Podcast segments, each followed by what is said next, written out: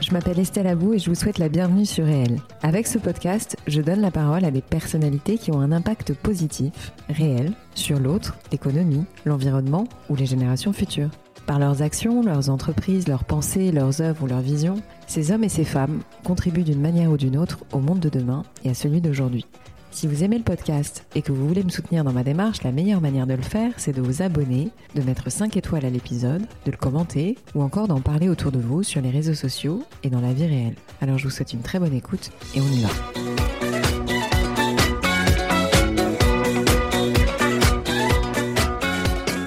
Ce que vous allez écouter est un épisode un peu spécial. Pour mieux vous expliquer les choses, j'ai envie de vous raconter une histoire vraie. Je suis passionnée par l'écrit, l'information longue, et les médias depuis toujours. C'est pour ça qu'il n'y a pas très longtemps, j'ai failli racheter un journal. Un titre de presse que je lisais depuis sa création en 2009. Pour la première fois, j'avais entre les mains un journal qui n'objectivait pas la femme, mais s'adressait à son cerveau. Une sorte de troisième voie entre les féminins et les news généralistes.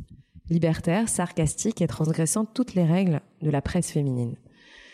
Parce qu'à l'époque, j'en avais un peu marre de refermer les journaux bourrés de pubs qui, grosso modo, me disaient que j'étais pas assez belle ou que mes armoires n'étaient pas assez remplies, que je vais perdre 3 kilos avant l'été ou encore m'acheter 4 rouges à lèvres par semaine. La baseline, c'est plus féminine du cerveau que du capiton. Ce journal, c'est Cosette. Vous n'en avez peut-être jamais entendu parler, mais il a défrayé la chronique dans le milieu de la presse indépendante, alors que tout le secteur vivait une immense crise. Quand on dit presse indépendante, ça veut dire deux choses. D'une part, le journal ne dépend pas d'un groupe de presse, mais d'autre part qu'il ne dépend pas de la publicité, mais de ses abonnés et de ses ventes en kiosque. Et ses abonnés à Cosette, ils ont été 22 000. Le journal a atteint des scores de diffusion et de vente absolument fous, et un chiffre d'affaires de plusieurs millions d'euros. Et puis en 2016, patatras, il est placé en redressement judiciaire, et c'est à cette époque que je travaillais sur un plan de reprise. Pour y parvenir, j'ai eu envie de retrouver l'âme du journal, les personnes qui en étaient à l'origine et qui incarnaient ce projet hors du commun. C'est ainsi que j'ai rencontré la femme extraordinaire que vous allez entendre s'exprimer. Elle est cofondatrice de Cosette. Elle fait partie de ces femmes non seulement inspirantes, libres, puissantes, authentiques, mais surtout très drôles. Alors aujourd'hui, je ne lis plus Cosette, mais un an après le mouvement MeToo et le redressement judiciaire du titre, j'ai eu envie de revenir aux sources de l'impact positif qu'il a été il y a dix ans. Car cette femme, classée par Slate comme l'une des plus influentes de France, a fait bouger les lignes du réel, par une vision d'un féminisme inclusif et non excluant. En cela, elle a contribué à faire évoluer la place des femmes dans notre société. Alors pour la petite anecdote, on a enregistré l'épisode avec elle, euh, chez elle, si vous sentez des différences dans les niveaux sonores, c'est juste que Liliane, quand elle s'exprime, elle est passionnée, donc elle a beaucoup bougé. Sur la table du salon, il y avait un petit apéritif, des jus de fruits frais, de circonstance, et des fortunes cookies. Vous savez, c'est ces petits gâteaux avec un message dedans. Alors le mien, c'était une citation de Voltaire qui dit Rien ne se fait sans un peu d'enthousiasme. Eh bien, je peux vous garantir une chose, quand vous aurez écouté cet épisode, vous allez en avoir de l'enthousiasme. Je pense aussi que vous allez être surpris par sa vision, qu'elle va vous donner envie de réfléchir, et surtout, je pense qu'elle va vous faire rire. On a parlé de plein de choses avec Liliane dans cet épisode, de l'époque Charlie Hebdo, de vibrations féminines, de l'amour pour nos hommes, de migration, d'énergie et de chocolat. Alors maintenant j'ai assez parlé et je laisse place à mon invitée, la cofondatrice du magazine Cosette, Madame Liliane Roudière. Alors bonjour Liliane, merci beaucoup d'avoir accepté mon invitation. Bonsoir Estelle. Euh, est-ce que tu peux commencer par te présenter? Présentation minimale, donc je m'appelle euh, Liliane Raudière et je suis euh, la cofondatrice de Cosette et j'ai dirigé ce journal du début jusqu'en 2016 et depuis 2016 je prépare d'autres choses. Très bien, tu nous en diras peut-être un petit peu plus après. Est-ce que tu peux nous raconter ton parcours avant Cosette, en fait, d'où tu viens, euh, tout ce qui t'a conduit à arriver chez Cosette alors en fait, euh, moi j'ai une, histoire assez, assez simple. Je, viens de, de, la ville de Tulle en Corrèze. Euh, je suis née là-bas de, de, de grands-parents paysans, de parents qui pour la première génération sortaient de, de ce monde. C'était un milieu assez isolé quand même, où la culture avait de la difficulté à arriver Alors euh, j'en bouffais un peu euh, partout. Euh, il y avait des ciné-clubs, c'était une période assez riche. Il y avait des ciné-clubs, j'écoutais beaucoup la radio, je faisais du théâtre. voilà, j'étais fascinée. déjà, je lisais beaucoup. J'étais fascinée par le, le, cinéma, la littérature, et donc Ensuite, euh, je le raconte parce que ça va être un petit lien.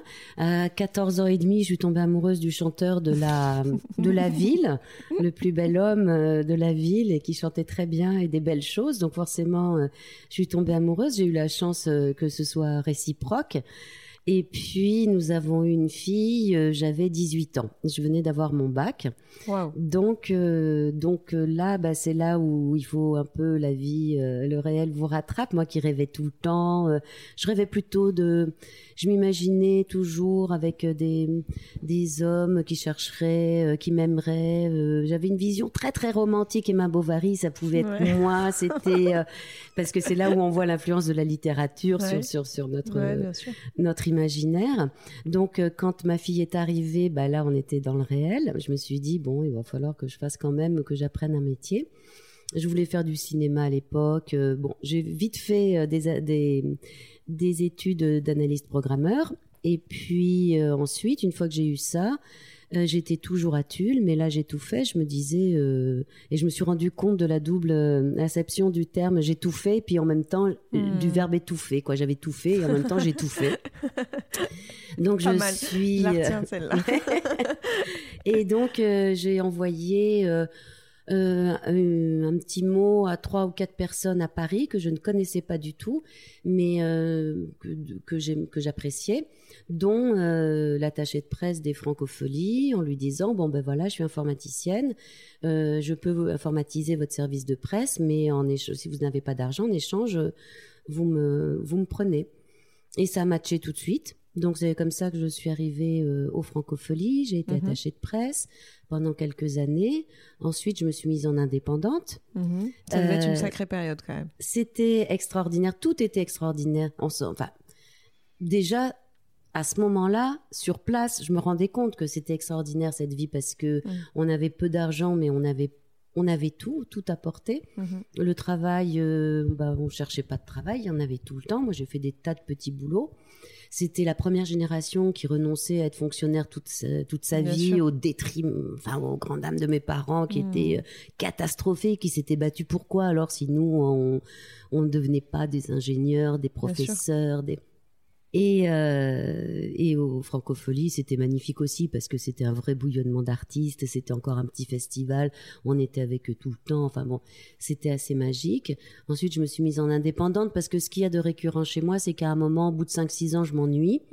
je me dis, tiens, bon, bah là, ça. Je, crois que c'est récurrent chez pas mal de monde, hein, finalement. Mais il faut sauter le pas. Bah et c'était compliqué parce que entre temps, je m'étais séparée. Donc, j'étais toute seule à Paris avec, parce que j'avais amené euh, Marie et, et enfant à Paris. Et puis, euh, donc, j'étais seule avec ma fille. Et donc, je me suis mise en indépendante. Ensuite, en indépendant tout de suite, Philippe Val de, Charlie Hebdo euh, euh, est venu. Non, il n'est pas venu me chercher. C'est Olivier Poubelle qui est venu me mhm. chercher de chez Astérios, qui est venu me chercher pour être l'attaché de presse de Philippe Val. Ouais. Il le produisait à l'époque.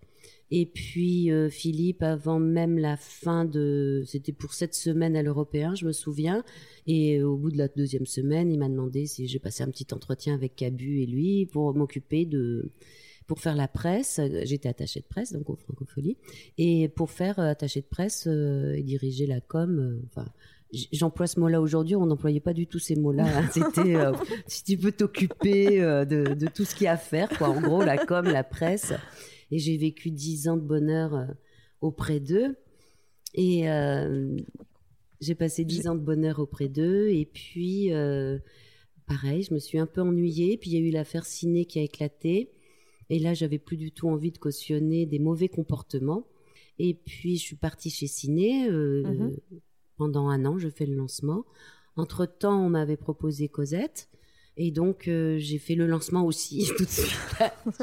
j'ai une année 2008 Entre temps, c'est-à-dire euh, au même moment quasiment En même temps, oui, j'ai fait les deux en même temps. Là, ça a été une année très, très compliquée parce que je travaillais tout le temps. Je travaillais sur les deux magazines. Donc, c'était en 2009 9. 2009. Et puis euh, voilà, et ensuite donc bah, j'ai voilà, il y a eu toute l'aventure Cosette qui, qui mériterait sept tomes et pour être racontée. Mm. Et, et, et voilà. C'est quand même une aventure incroyable, Cosette. Oui. Enfin, euh, bah, on s'est rencontrés à cette occasion, donc euh, on connaît. euh, J'en connais moins que toi, mais je connais un peu. Oui. je connais, je connais bien le journal. C'est quand même un, un, un cas à part dans la presse indépendante parce que c'est un journal qui a cartonné très vite, qui n'était que en kiosque et sur abonnement, qui n'avait que quatre pages de pub, je crois, par, par numéro. Euh, qu'est-ce qui, selon toi, euh, enfin, qu'est-ce qui t'a d'abord donné envie d'y aller? Tu vois, qu'est-ce qui t'a attiré Mhm. vraiment comme euh, Alors, est-ce que c'est euh, parce que tu sentais qu'il y avait un manque dans la presse pas- féminine, ou est-ce que t'aimais l'ambiance, ou est-ce que qu'est-ce qui a fait que Bah, moi, j'étais d'abord, j'étais, j'étais, euh, j'étais, je travaillais. J'étais, j'étais à Ciné en train de faire le lancement de Ciné. Euh, j- j'ai été très bien parce qu'il y avait une, comme dans tout ce qui démarre, il y avait une, euh, un immense brassage. On croisait, enfin de, de, brassage d'idées, de personnes. C'était, c'était très très bien. Et là, euh, c'est Grégory Lassu-Debat qui est venu me dire, au fait, je vais monter un magazine féminin. euh, et j'aimerais que tu en fasses partie. Moi, j'y ai pas trop fait, j'ai pas fait très très attention au début. Mm. Il m'a dit voilà, est-ce que tu voudrais bien écrire euh, dans le journal et puis bien sûr faire le lancement, ça je m'en doutais un peu. Et euh, Et Grégory travaillait chez ah oui, Grégory, je l'avais connu, euh, il était stagiaire chez Charlie. Ouais. Donc je m'en étais pas mal occupée aussi. Et donc euh, et donc voilà, il est venu me voir et je lui ai dit bah oui. Et puis je lui ai proposé quelques sujets. Euh, on a discuté de la ligne euh, rédactionnelle, euh, celle qu'il avait commencé à travailler, à imaginer avec Bérangère Portalier, qui était qui était de l'aventure aussi dès le début. Et, voilà. Et puis il me disait voilà, on va faire un journal féminin, mais un féminin où il n'y a pas où il a pas de, d'injonction au régime, au maquillage, à la mode. On veut prouver que voilà, la femme s'intéresse à autre chose. Et moi, tout, tout ça me paraissait tellement évident que bah, je, je dis oui, bien sûr. Mais Oui, mais c'était le seul. Enfin, finalement, Bah dans oui. le- dans l'environnement, c'était le seul à, à faire ce genre de. à avoir cette démarche-là et cette ligne éditoriale. complètement, c'était, tellement simple. Le, le, le postulat était et si la femme avait un cerveau? Donc euh, voilà, comme on disait, les études sont en cours, mais, mais a priori oui, a priori oui, on vous dit. Mais du euh, coup, je pense que c'était. euh, Enfin, ça devait être une époque euh, assez incroyable parce que ça devait Bah, être moi, j'ai été, j'ai été absolument enchantée parce que euh, donc après, donc j'ai quitté tout de suite. euh, au bout de deux ou trois mois de Cosette, j'ai quitté Ciné parce qu'il fallait choisir. Ouais. Et mon camp, je l'ai choisi parce que voilà, on allait vers quelque chose de, de, de plus féminin. La presse d'extrême gauche, j'en avais aussi ras-le-bol parce que je trouvais que bon, bah, on défend des bonnes idées, mais on fait pas toujours ce qu'on défend. Mhm, Donc ça, c'est quelque chose que je ne supporte toujours pas très très bien, même si je comprends que bon, bref. mhm. Et, euh, et l'aventure Cosette, c'était, c'était, oui, c'est, c'est- pour moi, ça a été un truc d'ado, ça a été un, un truc de, de groupe de rock, ça avait Ouais, la même énergie que ça. C'était du rock pour moi, moi qui venais de la musique, c'était extraordinaire parce que il y avait, euh, il y avait un mélange de de, de de de de gens qui étaient formidables. On se réunissait dans le salon de Gilles Bonjour, qui était le un cofondateur aussi. On mettait nous-mêmes, euh, on corrigeait nous-mêmes les papiers dans un bordel, mais c'était inouï parce que on se rendait pas compte, mais le papier on le faisait corriger par quatre personnes différentes qui mettaient quatre avis différents. On mettait sous pli les abonnements nous-mêmes, on s'est arrêté qu'à à 1000 parce qu'après on pouvait plus. On a tout fait, c'était et c'était tellement simple. Il y avait combien de personnes au tout début? Alors il y a vraiment quatre, quatre, on était quatre, euh, quatre principales, Mhm. quatre personnes principales. Ensuite, il y a eu beaucoup de, de pigistes, euh, de, de gens comme ça. Et euh, après, on a dû fonctionner avec une petite équipe de 6-7, quoi, à peu près. Entre la maquette, la correction, euh, tout, tout, tout. Et la sauce a pris euh, très rapidement. La sauce a pris très rapidement. On a eu, on a, on a fait un lancement très réussi. Moi, je m'attendais plutôt à un fanzine et quand j'ai vu arriver le journal, je me suis dit ah waouh, il y avait une vraie ambition quand même parce qu'il y avait l'ambition de l'image, Mm. euh, de la photo, il y avait l'ambition du papier qui était Oui, magnifique. esthétiquement, esthétiquement Voilà, il y, avait, un beau euh, journal. il y avait une vraie réflexion. Il était vraiment magnifique et je crois que la presse, la- nos collègues nous ont énormément aidés parce que euh, nous, on s'est battu juste avec le, bah, le, le, bouche à oreille. La presse nous a aidés. Ceux, celles qui nous ont le plus aidés, ce sont les lectrices. Les lectrices se sont emparées. La force de ce journal, c'est sa communauté. Ah, tout à fait. C'est-à-dire qu'il y a eu une communauté qui s'est créée, qui a dit ah enfin vous existez. Enfin vous existez, on est comprise. Voilà. Et, en plus il y avait de l'humour quoi. On disait bien on s'adresse aux femmes euh, normales mais pas banales. C'était plus féminine du cerveau que du capiton. Mhm. Puis il y avait beaucoup de joie là-dedans il y avait beaucoup, beaucoup, beaucoup de joie. Alors ça a démarré tellement vite que bien sûr, il a bien fallu que ça explose à un moment parce qu'on a atteint les 100 000. Mm. Euh, on a fait la une du, du, du Times en Angleterre. Euh, on a fait, on a été, euh, on a parlé du nouveau féminisme en France par rapport dans les journaux espagnols. Euh, en tu as été une des femmes les plus influentes de France. C'est vrai, c'est vrai. Oui, oui, j'étais très étonnée, très le classement, c'était J'étais 37e. Voilà. 37e sur 100. Ouais, et ça c'était en 2013. Mm. Mais comme je préparais le numéro 37, les gens appelaient en me disant félicitations pour le 37. Je me disais mais il est pas fini le 37. et c'est-à-dire que moi j'avais un peu toujours la tête dans les papiers quoi. J'étais euh, Tu bossais beaucoup. Beaucoup. On bossait toutes et tous beaucoup. Et donc euh, voilà. Puis donc en 2013, il y a eu une explosion au sein du journal sur euh, euh voilà, sur on était fatigués. Il y avait un mauvais management dont je faisais partie. Enfin, on faisait tous partie du management. On était tous quelque chose. On était, on était deux ou trois rédac chefs, adjoints, machin. Il y avait deux directrices artistiques. Tout le monde voulait des titres. Moi, je m'en foutais complètement. Mais alors, mais et j'ai revécu quand je dis que c'était comme un, comme du rock. Oui, c'est ça. Ça s'est passé exactement comme j'avais vu au Festival des Francopholies pendant six ans. Le groupe de rock qui marche, et quand ça marche, ça explose parce que les égos se développent. Et, euh, et puis la ligne aussi euh, commençait à. Hum, cette ligne qu'on protégeait vraiment euh, beaucoup, c'est-à-dire de s'adresser à toutes et de d'être un journal féminin et pas militant, de mhm. faire passer un militantisme beaucoup plus doux. Moi, je, je, voulais prendre les chemins de traverse, y aller avec l'humour, et ça marchait ça marchait très très bien. Mm, mm, mm. Et puis voilà, puis ça a explosé et ça, ça a été super dur. Après, on s'est un peu remis, euh, remis un peu sur le. Voilà, il y a eu des gens qui sont partis, on en a pris d'autres et tout. Ça, ça a été une deuxième vague, on va dire, parce que ça n'a jamais été tout à fait comme avant. Et, voilà. Et euh, donc, on sait qu'aujourd'hui, euh, Cosette n'est plus à Grégory, enfin oui, voilà. ça a été vendu. Euh, ça a été vendu, ça a été racheté euh, par, un, par deux euh, messieurs. Mhm. et aujourd'hui, qu'est-ce qui, selon toi, aujourd'hui, dans la presse féminine, cet esprit donc, que tu décrivais tout à l'heure, aujourd'hui, est-ce que tu penses que c'est encore le cas? Est-ce qu'on le voit aujourd'hui quelque part dans la presse féminine? Non, c'est-à-dire que moi, c'est pour ça aussi que j'ai quitté. Oui, oui, non, j'ai quitté Cosette en 2016 parce que pour des raisons personnelles, j'étais vraiment fatiguée, j'étais lasse parce que c'est énormément de travail, c'est 70 heures de travail par semaine, c'est beaucoup de travail. Cette, cette crise de 2013 m'avait beaucoup affectée, beaucoup, beaucoup profondément. Et elle s'est malheureusement, euh, il y a une autre vague qui est arrivée qui a été pire pour moi, c'était les attentats du de janvier 2015. Là, j'ai perdu tout le monde, j'ai perdu tous mes, mes collègues, mes potes, mes amis. Euh, c'est là, il a fallu que je m'assoie un peu, quoi. Il a fallu que c'est, enfin, j'ai pas compris ce qui s'était pas. J'étais en état de choc. Euh. Alors en 2016, je me suis dit, je m'en vais, puis je voyais que la ligne, celle qu'on devait tenir, que celle à laquelle je tenais, c'était de plus en plus difficile. Avec euh, avec la rédaction, il y, avait plus la majorité qui était euh, de cette ligne-là. C'était une ligne plus radicale, une ligne plus binaire, une ligne plus féministe, mais féministe avec euh, excluant, pas le féminisme euh, inclusif, pas le féminisme conciliant. Oui, enfin conciliant, universel, comme vu comme un humanisme.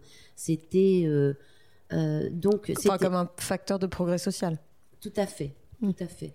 C'était plus du, du, règlement de compte, du, de ressasser le côté victimaire. De, j'avais de, plus en plus de, de mal à, quand on avait un sujet, moi je le dépouillais ce sujet. En général, je le faisais dépouiller, je le dépouillais à fond et j'essayais de trouver comment le traiter autrement, quel angle on n'avait pas encore vu, de quoi ce sujet était-il le nom au lieu de traiter le sujet, c'est vers quoi on se, vers quoi on allait. J'avais toujours la, ma vision sur demain, pas sur aujourd'hui, sur Mhm. demain. La liberté complète. Pour moi, je voulais une liberté. C'est pour ça, quand il y avait eu cette crise, je, je, moi, moi, j'ai pas rejoint le mouvement de grève, etc. Je trouvais ça tellement stupide. Je me suis dit, on, vous vous rendez pas compte la liberté qu'on a dans ce journal. Il y a des trucs qui vont pas, c'est certain. Moi, j'ai fait des papiers de 17 pages, des dossiers de 17 pages quand ça valait le coup. On avait toute la liberté. C'était à nous de nous réorganiser. On parle de crise, euh, mais tu peux expliquer un petit peu plus euh, ce qui s'est réellement passé? Parce qu'en fait, il y a eu à la fin, euh, comme tu le dis, une grève, etc. Euh, mais qu'est-ce qui a été le facteur déclencheur Tu vois, qu'est-ce qui a été l'élément déclencheur je dirais, le, le facteur déclencheur, ça a été euh, pour moi la fatigue euh, générale. Ça a été euh, une erreur de management, effectivement. On avait à notre tête bah, Grégory Lassu de bas, euh, qui était. qui est une, une boîte à idées permanente, un zébulon qui saute partout, donc il a toujours 15 idées à la demi-heure, et pendant qu'on est en train d'en réaliser une, il en a une autre. Enfin, voilà, on pouvait Mhm. être dérangé, mais en même temps, c'était quelqu'un qui amenait beaucoup d'idées. Mhm. euh, donc, euh, je pense qu'il y a eu des, des crises d'ego aussi, des gens qui voulaient, euh, bah, qui voulaient prendre le, euh, Est-ce qu'il y le avait un- pouvoir aussi. Un petit côté aussi, enfin, quelque chose qui est dû à la génération? Enfin, est-ce qu'il y avait une je me suis beaucoup posé la, bah, je me suis beaucoup posé la question parce que moi j'étais la plus âgée de Cosette. Moi Mhm. j'avais j'avais pas encore 50 ans, mais j'y étais presque. Et euh, et, et ensuite c'était plutôt des gens jeunes. Je me suis demandé si c'était ça. Je me suis demandé euh, si c'était ça. Bon, la suite m'a prouvé que- qu'on pouvait être très con à 50 ans aussi, puisqu'il y en avait Non, non, qui mais étaient bien sûr. Exactement. Non, mais ce que, ce que Mais- j'essaye de savoir, c'est est-ce que euh, c'est pas du tout un jugement de valeur, parce que c'est pas du Ouais. tout du jeunisme ou quoi que ce soit. C'est est-ce que la vision, euh, tu vois, défendue par une génération et puis celle défendue par une autre, est-ce que Bah ça non, peut clasher au sein moi- moi, La vision qu'on avait, on la portait par exemple, euh, Grégory, Bérangère, euh, Grégory, il avait 30 ans à l'époque, Bérangère pareil, ou 25, je sais plus, 27. Donc on était justement assez mixés à la tête. D'accord. Il y avait quelque chose d'assez mixé. Ensuite, euh, je me suis posé cette question en tout cas, Mhm. mais j'ai pas su y répondre vraiment. Quoi. Mm, mm. Bon, en tout cas, euh, donc t'es partie de Cosette à- en 2016. Ouais. Euh, Aujourd'hui, est-ce que tu as des coups de cœur? Est-ce que t'as des... Qu'est-ce que tu lis? Qu'est-ce que tu regardes? Qu'est-ce qui t'intéresse sur la cause féminine en particulier? Alors moi, la cause féminine, il faut dire que je l'ai quasiment euh, découverte avec Cosette. C'est-à-dire que pour moi, être une femme, ça n'avait jamais été euh, un... Je me l'étais jamais présentée comme un problème. Je le présente toujours pas comme un Mhm. problème, mais euh, pour ma part à moi. Mais euh, je, grâce à Cosette, j'ai, euh, grâce à toutes ces discussions euh, hyper enrichissantes qu'on a eues, j'ai découvert plein de choses. J'ai découvert, ben, ça allait de la, de, de- comment ça s'appelle, le-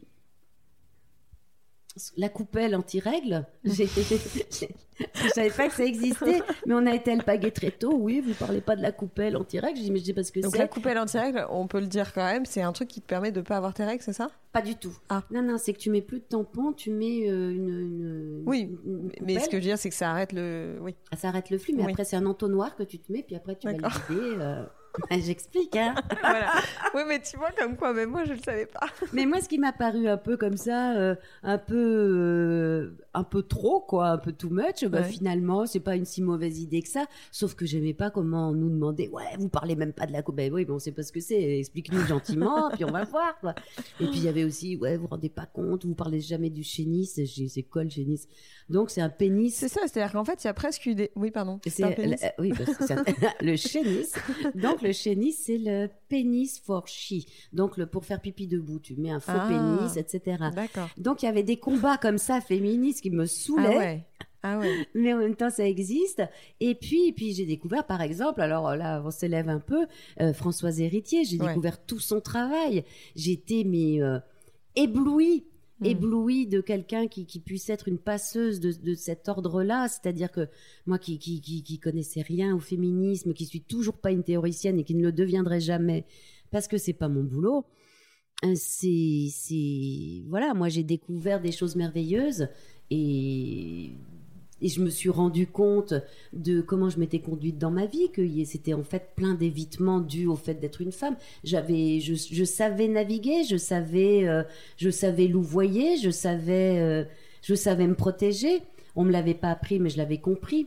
Mhm. Et j'ai trouvé, enfin moi j'ai vécu des années absolument merveilleuses euh, d'apprentissage et, et, je pense que pour toutes, je ne connais pas une fille qui soit sortie de Cosette, contente ou pas contente, pour qui ça n'a pas été un incubateur extraordinaire, ce, ce et responsabilisant parce qu'en fait, ah bah oui, c'était extrêmement responsabilisant. Parce que tout le monde avait.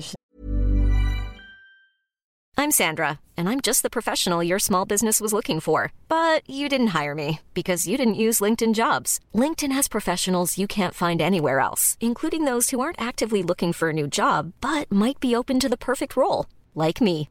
In a given month, over 70% of LinkedIn users don't visit other leading job sites. So if you're not looking on LinkedIn, you'll miss out on great candidates like Sandra. Start hiring professionals like a professional. Post your free job on linkedin.com/people today.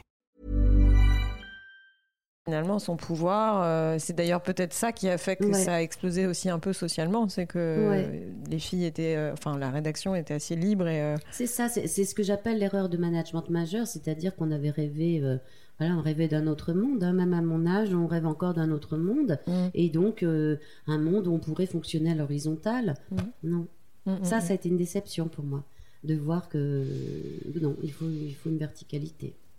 Bah, c'est un bon enseignement parce que finalement, c'est pas c'est pas le cas que dans une rédaction. C'est aussi, euh, à mon avis, euh, quelque chose qu'on peut retrouver ailleurs. Et, euh, et trop d'horizontal tue l'horizontal finalement. Est-ce qu'on peut parler un peu de. On est à un an de MeToo, oui. de hashtag MeToo.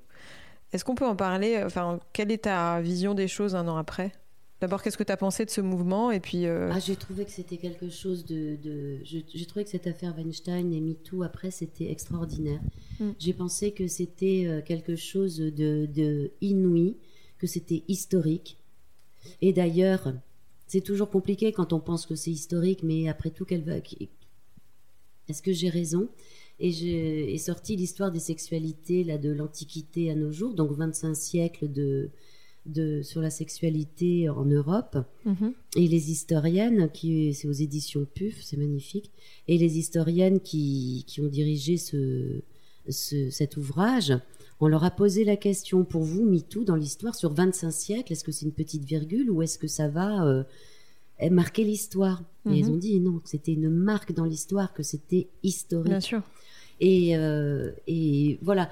Et moi, j'ai trouvé que voilà, que c'était quelque chose de merveilleux parce que la parole des femmes est entendue. Je pense qu'il est arrivé à toutes ces femmes et à, et à tous les hommes qui se sont penchés un peu sur le problème. Ils ont fait comme moi, Cosette, ils ont découvert dans les replis comme ça de notre quotidien tout ce qui était de l'ordre de cette domination masculine qu'on supportait depuis des millénaires, même si ça s'était un peu arrangé, enfin, euh, en termes de droits sociaux en tout cas pour les femmes. Et je pense qu'il est arrivé à ces gens-là ce qui, moi, m'est arrivé en travaillant sur, le, sur ce terrain-là. Et j'ai trouvé que c'est. Euh, j'ai trouvé ça merveilleux et, j'en ai été fort inquiète tout de suite parce que j'ai vu que, que ça partait pas forcément dans le bon sens. C'est-à-dire qu'on prenait vraiment conscience, on écoutait les femmes pour une fois, c'était pas la première fois qu'elles prenaient la parole. Mais pourquoi à ce moment-là, c'est Weinstein et pas un autre? Pourquoi ça s'est pas fait à DSK Je ne sais pas. Peu importe, le symbole est là, c'est ça. Mm. Et euh, puis il a peut-être fallu un DSK avant pour qu'un Weinstein. Voilà, je pense que c'est une suite de, de, cause à effet. C'était le moment, c'est comme ça. Mm. Et, euh, et, et, et, après, il y a eu ce relais quasiment immédiat avec le Balance ton port qui a créé plein de, de malentendus, je pense aussi, de malentendus. De, on a parlé de, de, de délation. Euh, il y a eu une grande confusion entre ce qui était de l'ordre de privé et professionnel, de, privé professionnel, de ce que de l'ordre de la drague ou de l'ordre du consentement. Mais finalement, c'était normal aussi qu'il y ait beaucoup de beaucoup de comment dire de se perdre un peu là-dedans. C'est tellement nouveau. Les gens découvraient, euh, oui, les gens découvrent à peine que et même les femmes découvrent à peine que oui, comme, comme moi, elles ont louvoyé, elles se sont habituées, elles, elles ont ricané quand on les draguait trop fort. Quand on est bon, voilà. Et, et, ça, il faut que ça continue absolument. Et tu me demandais dans la presse aujourd'hui. Mhm. euh, alors, dans ce que je vois, euh, ben, toujours pareil, il y a- y, parfois des bons papiers, mais je trouve que hum, je trouve qu'on reste encore sur le mode binaire, quoi. La femme victime et l'homme très très très très très euh, coupable. Mhm. Euh, je pense beaucoup à Leonora Milano. Si je peux dire un extrait Bien de. sûr. Parce qu'il faut des. En fait, il faut des gens pour exprimer des choses. On- euh, un jour, on a la pensée, puis tout d'un coup, on n'arrive pas à l'exprimer et Je suis bien on, d'accord. on- on lit quelque chose et, et ça nous éclaire. Et ce que dit Leonora Milano, elle dit qu'un monde connu doit disparaître. C'est-à-dire qu'il faut arrêter de, de regarder sur notre passé, il faut se réconcilier avec ça. Donc il faut arrêter d'accuser les hommes, euh, la domination masculine. Bien sûr. Elle est là, il faut que ça change. Et voilà, et elle parle beaucoup du, de la nécessité plutôt de, de monter d'un grade, et moi c'est là-dessus que je veux me battre. C'est-à-dire qu'elle parle d'une nécessité féminine pour, euh, pour cette terre en général. Bien sûr. Et elle dit que les, les, les... Elle trouve que les féministes déclarées porte-parole en ce moment euh, sont, sont... Elles sont un plutôt... Je sais plus comment elle le dit, je voudrais pas la trahir. Si on a une minute... T'as tout ton temps. Voilà. Et là-dessus, les féministes sont de petites joueuses. Le féminisme s'occupe de la question sociale et politique, mais il y a une dimension, une dimension ésotérique, métaphysique, spirituelle qui dépasse ça. Je pense que si l'on accède à cette dimension-là, on peut admettre l'idée que les problèmes qui se posent à nos sociétés aujourd'hui n'est pas celui de l'égalité entre les sexes, ni même de la complémentarité, mais du fait que la force féminine a dû refluer pendant tellement longtemps qu'il faut même pas qu'il y ait une égalité en ce moment de cette force, il faut qu'elle soit dominante. Mais pas du tout le matriarcat, le féminin. C'est-à-dire que moi, je suis plus pour euh, cette vibration féminine. Le monde a manqué de vibration Je suis féminine. d'accord. Tu parles en termes global, c'est-à-dire que les, les attributs d'une femme ou les qualités d'une femme sont assez, euh, enfin ce qu'on attribue aux femmes, on va dire ça comme ça, soit assez- deviennent indispensables, pas uniquement dans le rapport homme-femme, mais plus à l'échelle une vraie, euh, vraie vibration de féminine plusieurs rapports. et qu'il faut faire attention parce qu'effectivement entre l'inné et la quai, je, je veux pas dire que la femme est plus douce, je veux pas dire que la femme est, je veux dire que pour moi, mais moi je le ressens, donc c'est c'est difficile, moi je le sens cette vibration, c'est que c'est pour moi la, la, la dimension féminine, elle est euh, dans, dans une sorte de, de pacification, elle est dans une sorte de, je- je- moi je la vois comme quelque chose effectivement de très nourricier, et, mais ça c'est pour la terre, et elle dit bien, Léonora Miano et d'autres le disent, et je le pense aussi, c'est que cette, euh, cette vibration féminine, elle est chez les hommes aussi. Bien on, sûr. on est voilà. Mais Donc je pense qu'ils chose. c'est ça la prochaine révolution finalement, c'est que les hommes euh, acceptent leur part féminine. Oui, mais il faudrait déjà euh, qu'on leur dise Mm. euh, gentiment déjà, et puis que et, voilà qu'on fasse résonner en nous euh, ces vibrations. Et elle a dit parce que rechercher l'égalité. Là, par exemple, euh, rechercher l'égalité des salaires, tout ça, bon, tout ça c'est très bien. Mais re- rechercher l'égalité en termes général de l'homme et de la femme, elle dit on devrait regarder dans quel contexte. On devrait se demander dans, si c'est pas plutôt le contexte qu'il faut changer aussi, parce que l'égalité dans le capitalisme, on va continuer à servir quelque chose qui va desservir le monde. Mm. C'est-à-dire qu'elle dit que c'est une barbarie, donc l'égalité dans la barbarie, au fond, donc elle, elle- elle amène à penser beaucoup plus haut. Elle amène beaucoup plus haut à penser.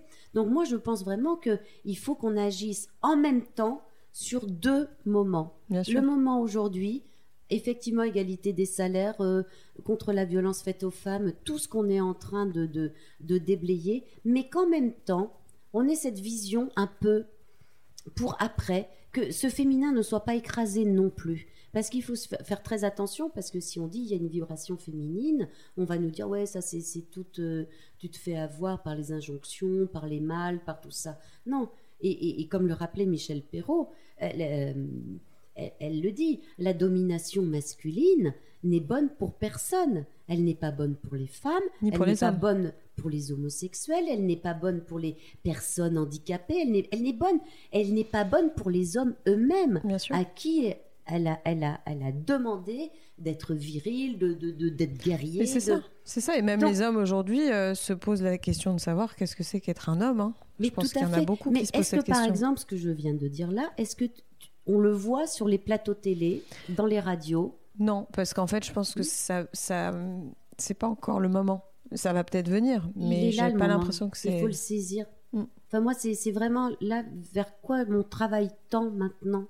C'est d'essayer de faire comprendre ces deux dimensions et faire la paix avec son passé. Parce que faire la paix avec son passé, c'est la même chose que pour, euh, que pour le racisme, c'est la même chose que pour l'homophobie, c'est la même chose pour tout, pour l'esclavage. Mm. C'est qu'à un moment, ça n'empêche pas qu'on continue à travailler sur la mémoire de tout Bien ça. sûr. Ça n'empêche pas, je dis pas ça. Mais soyons en paix avec ça. Moi, je recevais au journal, je, je recevais comme ça, il y avait.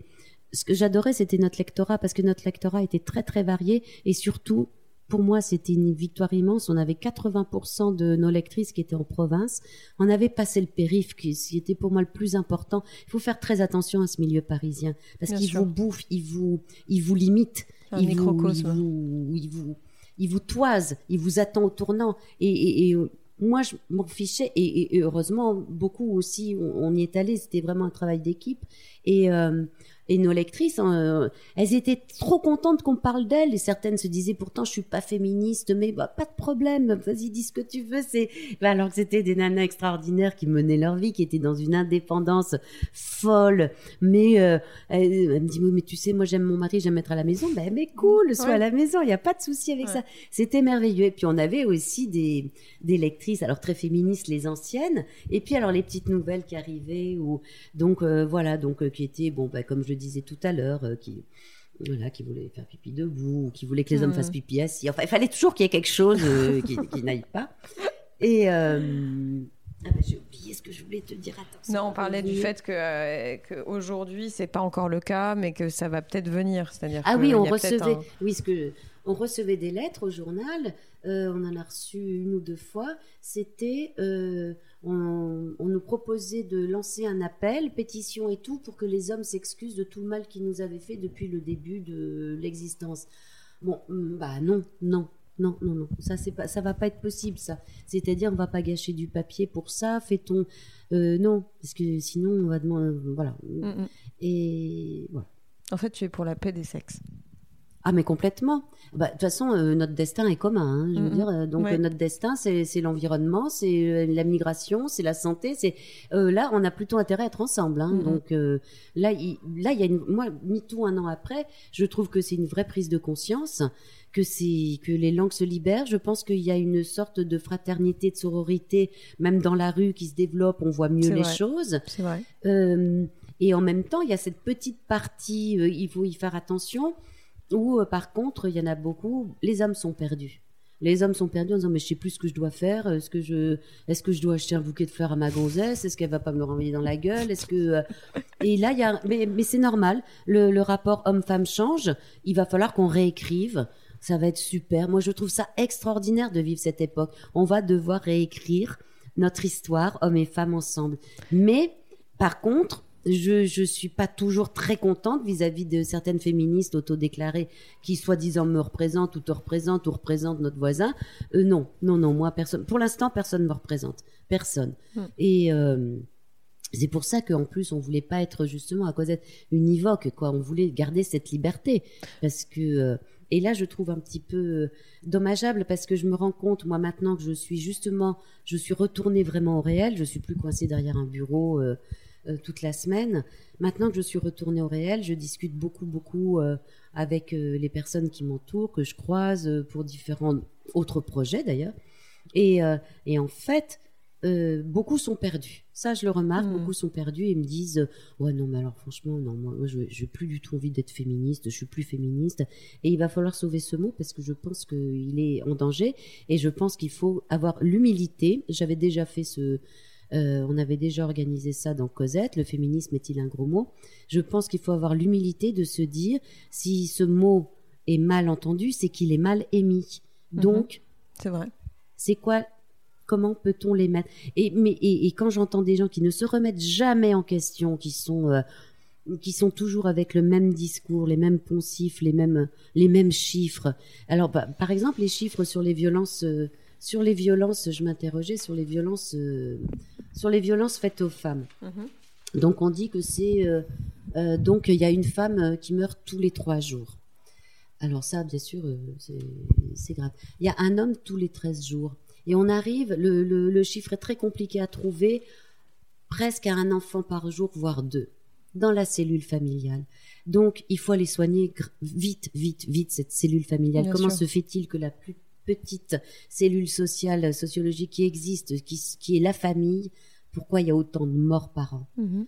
donc, je pense que pendant que on s'occupe des maris violents, euh, je pense qu'on devrait s'occuper aussi de la violence intrafamiliale. Bien sûr. Les enfants sont- meurent, des, des hommes meurent, des femmes meurent, ils sont agressés. Donc, moi, j'aimerais, j'aimerais bien qu'on traite toujours un peu globalement le, enfin, le sujet. Mhm. S'il n'y a pas que des femmes qui sont battues, c'est bien sûr que c'est le plus grand nombre et que ça, il faut s'en occuper de toute urgence. Et juste en même temps, ce serait bien de commencer à, sur les plateaux, à amener Justement, cette voilà. question suivante. On parlait de ça tout à l'heure avant d'appuyer sur le bouton start, mais euh, tu me parlais de- du manque de femmes sur les plateaux aujourd'hui, mais tu parles de plateau de télé, tu parles de la, de la radio, tu... Alors moi justement, ce que j'ai essayé de faire, c'est de ne pas chercher.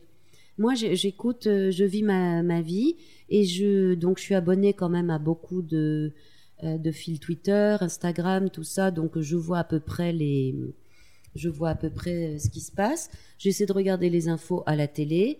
Je regarde des, documentaires. Je, je me tiens informée. Je lis un peu la presse.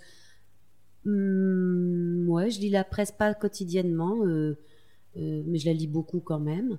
Et en fait, je retrouve toujours les mêmes, euh, Hmm. je retrouve toujours les mêmes personnes qui disent toujours les mêmes choses. Et sur les plateaux télé, c'est peut-être encore plus flagrant.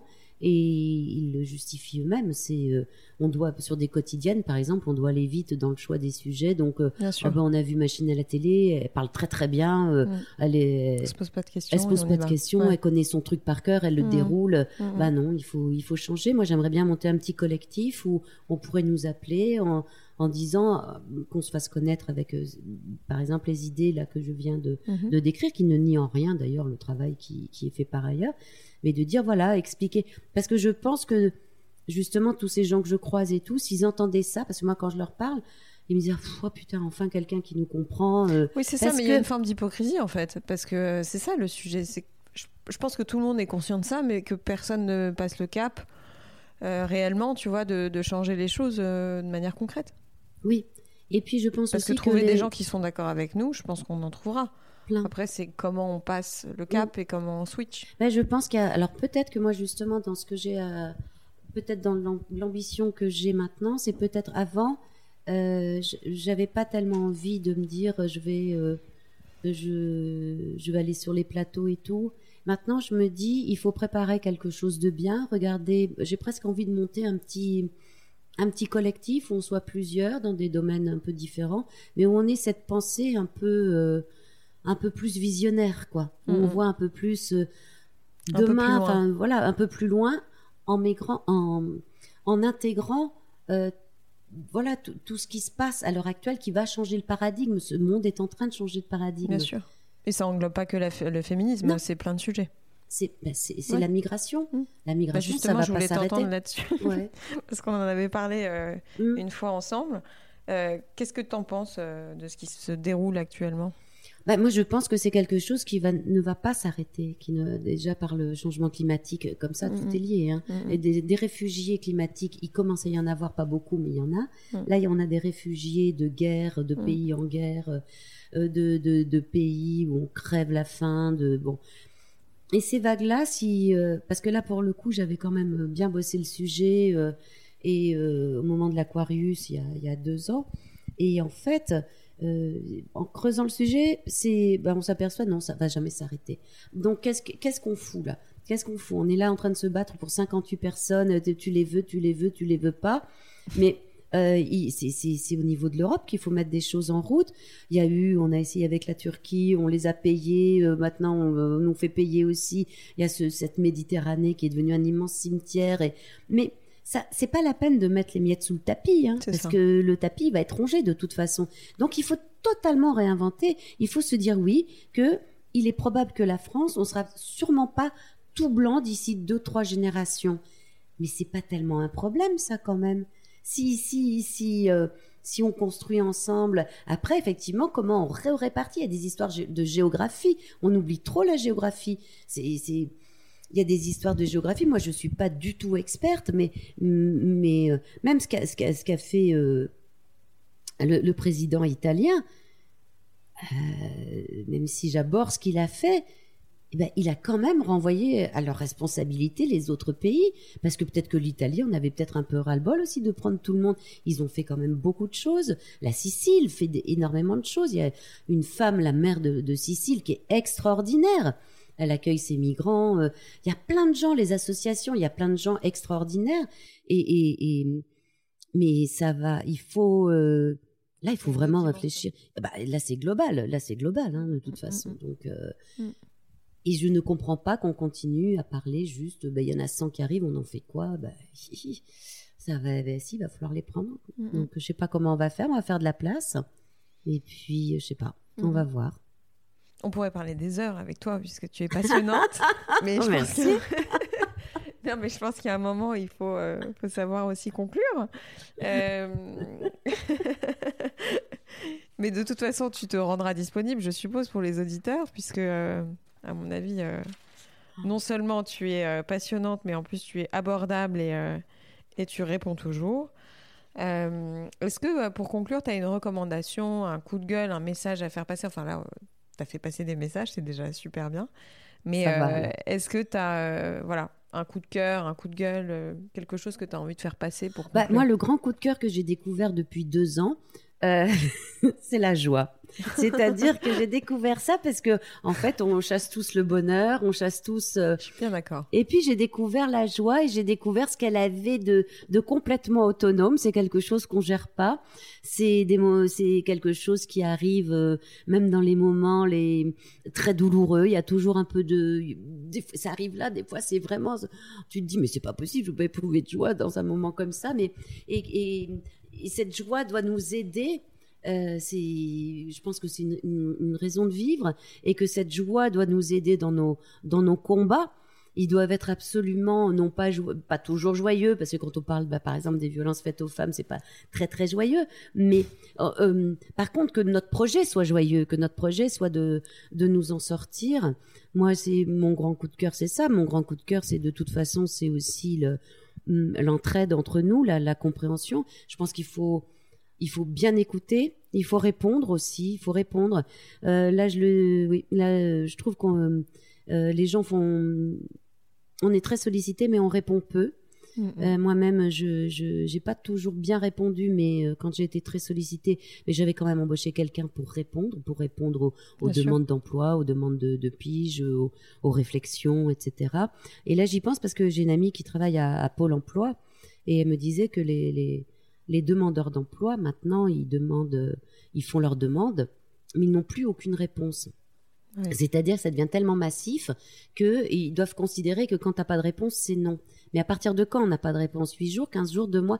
C'est et, dans, dans, leur détresse, dans leur détresse, c'est la pire des choses, le, le, silence. Donc je pense qu'il faut nous alors, euh, c'est bien beau de dire Macron, le président de la République est un tocard, etc. Euh, je voudrais qu'on m'explique la différence avec les précédents. Et, en fait, je trouve que, ah, oui, moi, alors par contre, mon coup de gueule, c'est je trouve qu'il y a une forme de militantisme extrêmement feignant. Euh, c'est-à-dire qu'on like, on va défiler, Bastille Nation, on rentre chez soi, c'est fini. Je, pense que le ce qu'on a à faire, le, combat qu'on a à mener, c'est tous les jours, c'est tous les jours, euh, quoi qu'on fasse, qu'on fasse nos courses, qu'on fasse, qu'on lise un livre, qu'on aille assister à une conférence, voilà. Et, surtout que c'est eux qui ont la plus grande gueule, donc là aussi ça me saoule. Euh, là, les, grandes gueules, ça me saoule bien. Hein. mais par contre, je pense qu'il va falloir y aller et que malheureusement, euh, ceux qui y vont sont très excités par le pouvoir. Alors moi, je le suis pas, et c'est peut-être pour ça aussi que je suis partie. Mais je pense qu'il va falloir qu'on trouve un autre petit truc qui nous excite pour nous pousser à, prendre la parole. Et puis peut-être que euh, j'ai retenu moi cette phrase qui me qui me guide. Enfin non, j'en ai j'en ai trois phrases qui me guident. Vas-y. Ça fait trop. Mais non, t'inquiète pas. Vas-y, Liliane. Alors, il y en a une. C'est bah, par exemple, oui, je l'adresserai à pas mal de gens euh, que j'ai évoqués tout à l'heure. Euh, voilà, c'est euh, voilà, à force de touiller la merde, faut pas penser que ça va devenir du chocolat.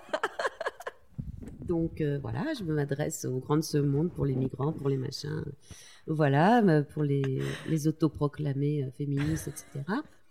Et puis voilà, quand on a un- quand on est un peu trahi dans sa vie, quand on vous fait du mal, de penser à ce que le comédien Patrick Devers disait. Quand ton meilleur ami te baise, surtout ne bouge pas, il pourrait jouir. Je vous donne des, des leçons de vie. Et puis, euh, ah voilà, et cette phrase qui me porte, et je pense qui nous porte, enfin toi, enfin les gens avec qui je suis à présent, Mm. euh, c'est Albert Camus. C'est euh, c'est une phrase d'Albert Camus au cours de euh, la réception de son prix Nobel. C'est le discours qu'il fait en 1957. On sort de la guerre. Mm. Chaque génération, sans doute, se croit vouée à refaire le monde. La mienne, c'est pourtant qu'elle ne le refera pas, Mhm. mais cette tâche est peut-être plus grande. Elle consiste à empêcher que le monde se défasse. Voilà. On changera peut-être pas le monde, mais peut-être qu'on peut éviter qu'il se défasse. Bah écoute, on finira là-dessus. Merci beaucoup, Liliane. Merci à toi. Avant de vous quitter, sachez que vous pouvez retrouver toutes les notes du podcast sur le site www.réel.fr. Si vous voulez réagir, me contacter ou me proposer des invités, n'hésitez surtout pas à m'écrire sur Instagram. J'espère sincèrement que cet épisode vous a plu et qu'il vous donnera envie de vous abonner pour recevoir les notifications. Alors je vous dis à très vite pour un prochain épisode.